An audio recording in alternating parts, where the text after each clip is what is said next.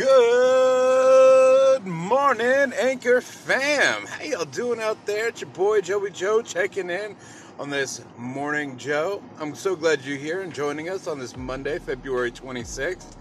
It is a cool, crisp 32 degrees here in the Pacific Northwest. We got blue skies, light cloud cover, and uh, a layer of frost over everything. It is a beautiful wintry day.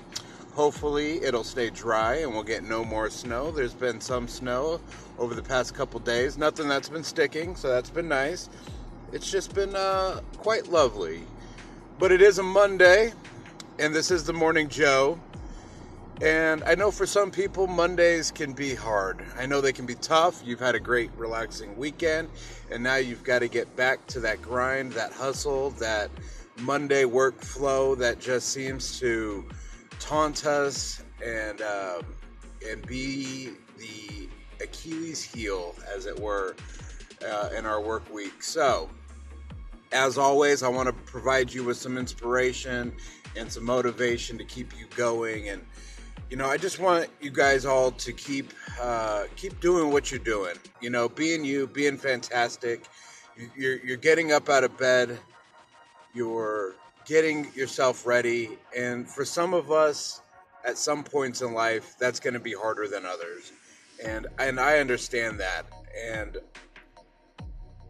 I just want to keep reminding you to keep moving forward, friends. And if you are having a great day, if you are a morning person, if you are like me and want to take your Mondays and show them who's boss, then I encourage you, I implore you, please, please, as Maya Angelou once said, be the rainbow in somebody's rain cloud. That's all you got to do today. Even if you're struggling today, even if you feel like you are the rain cloud, you can do something to brighten somebody's day. And that's my Monday challenge to all of us today. Let us be those who seek out the goodness the kindness, and the love. All right, friends, you have a great Monday.